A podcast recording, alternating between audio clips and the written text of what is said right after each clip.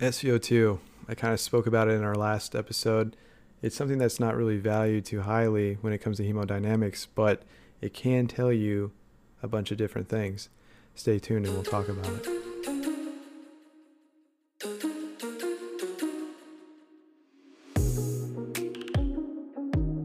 Hey guys, this is Sean from nursedose.org. I'm a cardiothoracic transplant ICU nurse, and this podcast is my way of giving back what I have learned over the years. Like I said in the intro, we're going to be talking about SVO2 today. SVO2 seems to be one of those values that people just don't really care about. It's pretty interesting to me because it can actually give you a lot of information. Is it information you can clinically act on? Maybe not, but I think it's still pretty important to look at. So, what exactly is SVO2? SVO2 is a measurement of the consumption of oxygen in your body. So we measure it at the distal port of a Swan-Ganz catheter or PA catheter, pulmonary artery catheter. And what this does is that is the most terminal spot for blood to be measured after it's gone through its cycle in the body. So what we can do is we can compare that and tell how much oxygen the body is consuming. And different pathologies, different things will cause the body to use oxygen in different ways. And we can use this, especially with surgery patients or patients with low cardiac output or sepsis, and we can use it to guide our clinical process. So, the SVO2 or the mixed venous saturation is basically an O2 saturation just pulled from the distal port of a PA catheter. And uh, what's pretty cool is now we have some PA catheters that actually hook up to machines. Uh, the ones that we use are called the HemoSphere. And what it does is it provides you a continuous SVO2 on the monitor. And it's all done through fiber optics, you know, all that cool technology stuff. And you can use it to trend what your SVO2 is doing. But, anyways, we'll get into how to set up the equipment for that later. Uh, I first want to talk about what a normal range is for a mixed venous saturation. So everyone knows for your regular O2 sat, you want something between 90 and 100%. So for SVO2, this you got to keep in mind this is the blood that's coming back after it's gone through the rest of the body. Your normal range is going to be 65 to 75%. So you can think about it, you know, this number's lower because the oxygen is being pulled from the hemoglobin and now your hemoglobin is 65 to 70% saturated. So those are the numbers that we want to see. Those are normal, 65 to 75%. Now, if you saw that on a regular O2 set, you kind of freak out, right? But here, it's normal. But what does SVO2 actually tell us? And I kind of spoke on it earlier, but it talks about how O2 is delivered and how it is consumed. So those are the main two things that you can take away from your SVO2. Your readings can kind of fluctuate at times up to 20%, uh, but it's not clinically significant unless the change persists for more than 10 minutes. So, just to give you a clue of what happens when your body starts decompensating and your SVO2 starts falling, below 60%, your O2 reserves are starting to be used due to cardiac decompensation. Below 50%, O2 reserves are depleted, and this leads to anaer- anaerobic metabolism and lactic acidosis. So, whenever you see your lactic acid starting to go up, it's because your SVO2 has gone b- below 50% and you're starting to deplete those oxygen reserves that you normally rely on. And below 30% is the point where you have insufficient oxygen for the tissues, regardless of anaerobic uh, metabolism, and this can ultimately lead to a coma. And so there's several causes for a decrease in uh, SVO2, and they come in two different categories. There's less oxygen delivered, or there's an increased demand in oxygen. So, what could cause less oxygen to be delivered? Now, what delivers oxygen? What delivers blood to the tissues? It's going to be the pump, the heart. So if there's a decrease in cardiac output, you're going to have a decrease in your SVO2. Now, a second way that there could be a decrease in the oxygen delivered is just if your FiO2 is decreased or if your source of oxygen uh, goes down. And so this can come from things such as suctioning, it can come from respiratory failure, vent disconnection, or even, and this is a big one, is low hemoglobin. A lot of people don't really think about that, but hemoglobin is the thing that will actually transport the oxygen. And so when you have less of it from anemia or bleeding, you can have a low SVO2. And so that covers how oxygen delivery can cause decreased SVO2. But what about oxygen demand? What can the body go through that increases O2 demand? Think about it for a second before I start telling you. And just think about in your daily life when you consume more oxygen and kind of relate that back to the patient that you're caring for. So, some things that can cause an increase in O2 demand and O2 consumption in a clinical setting include simple things such as fever, pain, shivering, seizures, and then exercising. And I don't know about you, but my post op CABGs don't really exercise that much in the room. But if you think about it, turning the patient, getting them up to the chair, that's exercise. That will cause O2 consumption. That'll cause an increase in O2 consumption. You know, you go from lying still to turning. It's a big demand on these post op patients. So you will see your SVO2 drop. Now, I'll tell you a story about how I was introduced to SVO2 and um, how this whole exercise and turning related to SVO2 kind of just clicked in my head. I was helping a coworker turn his post-op zero CABG, and uh, he was on continuous SVO2 monitoring. And as we were turning the patient, I noticed the SVO2 started to drop from, you know, 60 to 55 to 50 to 45 and it starts dinging. The machine starts dinging. I start freaking out. I'm a new grad. I have no idea what's going on. I ask him, "Hey, is this okay? Do we need to do something about it?" And he's like, "It's fine because we're actively turning the patient. He is. This is exercise for him. This is stress to his body. His body is consuming more oxygen in order to function through this exercise." And I, I have my quotes up: exercise.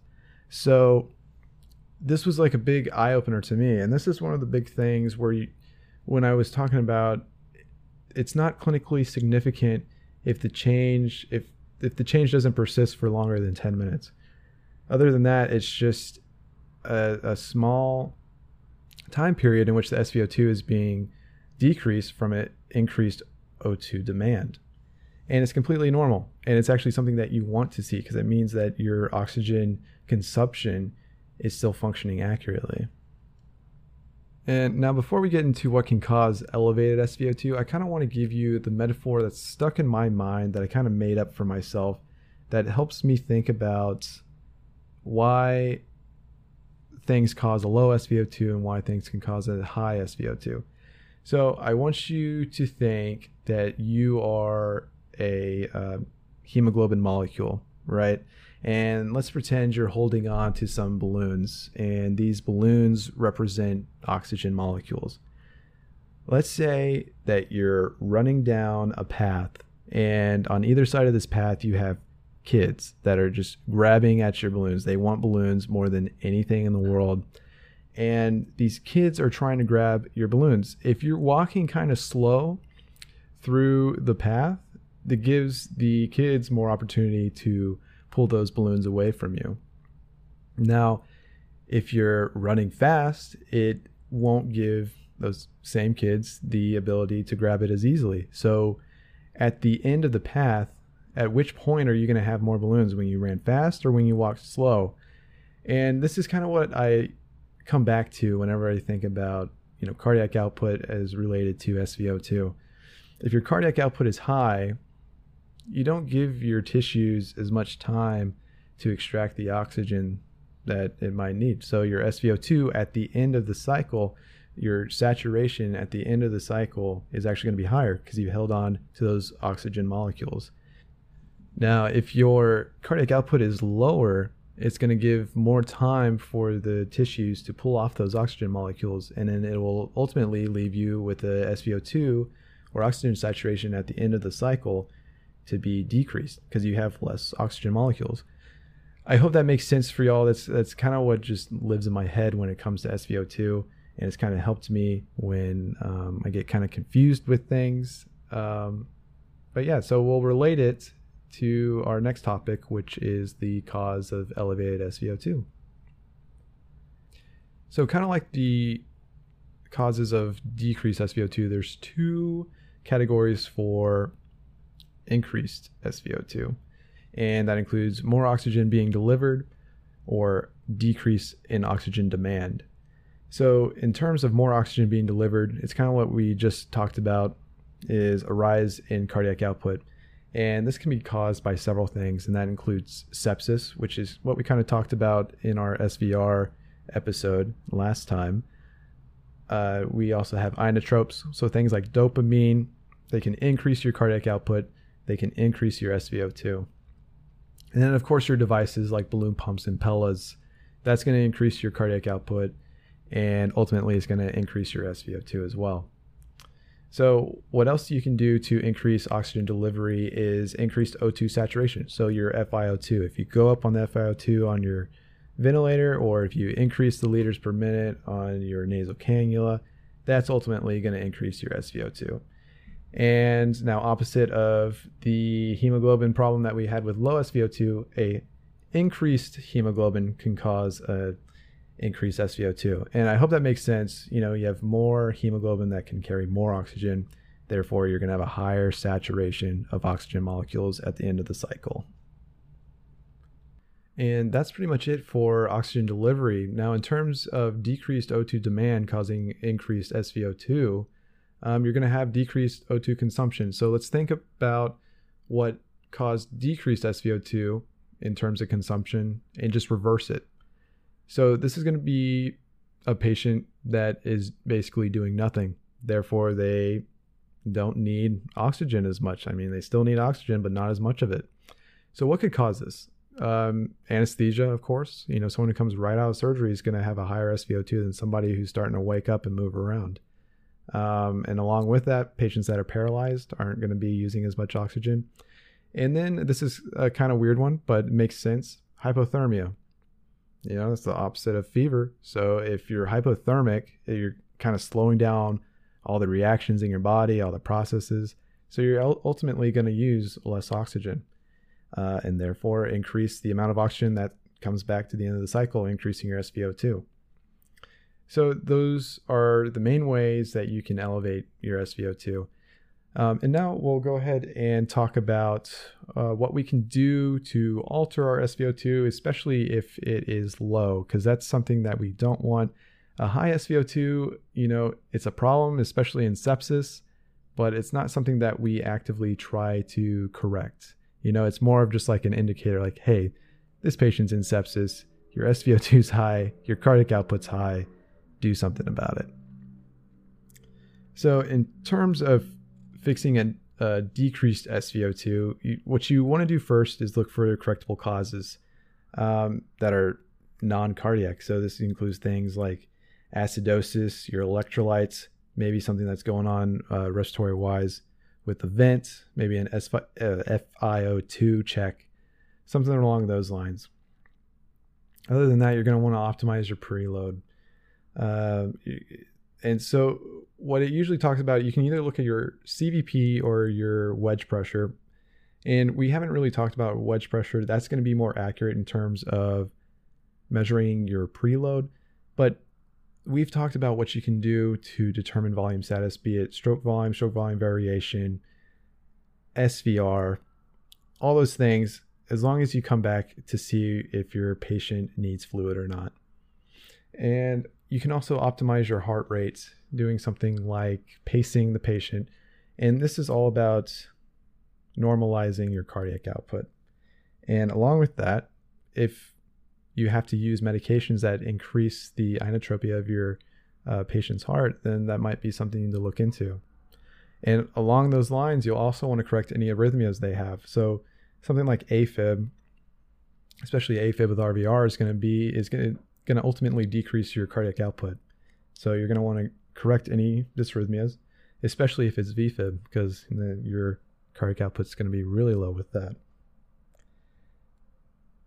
Other than that, um, you can give blood transfusions. And this is, I've actually used this a lot in the past as an indication that my patient needs some blood. Because if you are seeing a transient decrease in your SpO2 with, you know, pretty significant output in your chest tubes, you can kind of go from there and correlate it with a decrease in hemoglobin. So the basic takeaway from all this is your cardiac output needs to be optimized in order for your SpO2 to elevate. Uh, so what we just went through are all examples of what you could do to optimize your cardiac output, but you have to look at the patient picture and go from there because every patient is unique and they have unique ways for you to increase your cardiac output. And so you should really just be using SpO2 kind of as an indicator of how your treatment is affecting the patient's oxygenation and if things need to be altered in some way in order to uh, optimize the oxygenation the patient is getting. Now, with all that said, let's go ahead and talk about the equipment and uh, what you'll need to do to set it up. So, a lot of the places nowadays have these uh, new monitors that will actually do continuous SVO2. And this is actually really nice because, like I was saying um, in my story, is you can see the SVO2 continuously and you can see what it's doing in real time. And this is really nice because you can see what's happening to your patient as you're imparting some kind of treatment onto them. Um, and so this is all done through a PA catheter, a Swan-Ganz catheter. And um, there's some things that need to be done in order for it to read correctly. And the big thing is calibration. And this is something that people skip over a lot. And I'll come into work and I'll see an SpO2 sitting like 40% and nobody really cares. Um, or they're looking at it and they're like, why is it so low? The patient's fine. And nine out of 10 times, the SpO2 hasn't been calibrated correctly or calibrated at all. And so there are two ways to calibrate it uh, there's in vitro and then there's in vivo. And if any of y'all know your Latin, uh, in vivo is inside the body, in vitro basically means outside the body. And so the in vitro calibration occurs usually during surgery or you know right before they're going to place the swan at bedside and I can tell you, none of the doctors calibrated it before they put it in at bedside. And so basically, what this is done, you calibrate it before you actually insert the line into the body, um, and then it should be good. But the more common way to do it is the in vivo way, where it's already in the body and you're going to calibrate it while it's in there. And I think personally that this is the most accurate way to calibrate a uh, PA catheter and so basically, what you'll do is you will get a blood gas from the distal port of the Swan-Ganz catheter. And what this should give you, we use iStats where I work, and what they give you is they give you your hemoglobin, your hematocrit, and um, your SaO2, which is what you need. Do not look at your PaO2 because that's going to give you the wrong number. So most of these machines will ask you to put in your SpO2 and your hemoglobin. Maybe your hematocrit too, but usually it will calculate it for you somehow, some magic way. And uh, these three things are what you use to calibrate the machine, the monitor. And so you can do this um, several times in your shift, or you know maybe once a shift and um, you can look at it. And if you need to get a venous gas, you can always look at the um, SaO2 from the distal port, and that will tell you what your svo2 is. And if it's way off from what the monitor is saying, then it needs to be recalibrated. And so that is the basics of the equipment. Uh, that's really all you need to know. It's basically just like putting on a finger probe for your O2 set, but instead of it being on your finger, it's uh, you know shoved in your heart in the uh, PA, uh, the pulmonary artery. So there's not a whole lot to really speak on it, um, and there's a lot of different monitors. We use the HemoSphere. Um, I like it. You can look at a whole lot of different trends and it'll tell you um, when things are going up or when it's going down. So it's really nice. But um, yeah, that's pretty much everything for SVO2. Like I said, it's really an undervalued value and it's something that can tell us a lot about O2 consumption and O2 demand. So it's something that you can keep in your back pocket and look at every now and then. Now, is it something that I would uh, primarily look at in terms of treatment? No, but it's something that gives me a clue on what our patient's doing in terms of O2 consumption. So, yeah, that's um, really all I have for that. Uh, I really appreciate you guys listening. Um, today is my 30th birthday, and I'm celebrating it by making a podcast on SVO2. And I wouldn't have it any other way. I really enjoy doing this. Um, you guys listening really means a lot. Uh, if you want to listen to my other podcasts, I'd really appreciate it. You can either go to my website, nursedose.org, and I have a list of my podcasts there, or you can listen to it on Spotify and iTunes. Just look up Nurse Dose. Uh, yeah, so other than that, uh, next episode is going to be all about interviewing for nursing jobs. I'm going to go over what I did to get my first ICU job right out of nursing school and um, the techniques that I use that I think really got me that job. So if y'all have any other questions um, or anything like that, also follow me on Instagram. It is Nurse Dose Official. I post a lot of questions on there, a lot of quizzes. Um, I like educating on there as well. So if you have an Instagram, please follow me there. Um, but yeah, that's really all I got. Thanks again, everybody, for listening. I'll talk to y'all in the next one. Bye.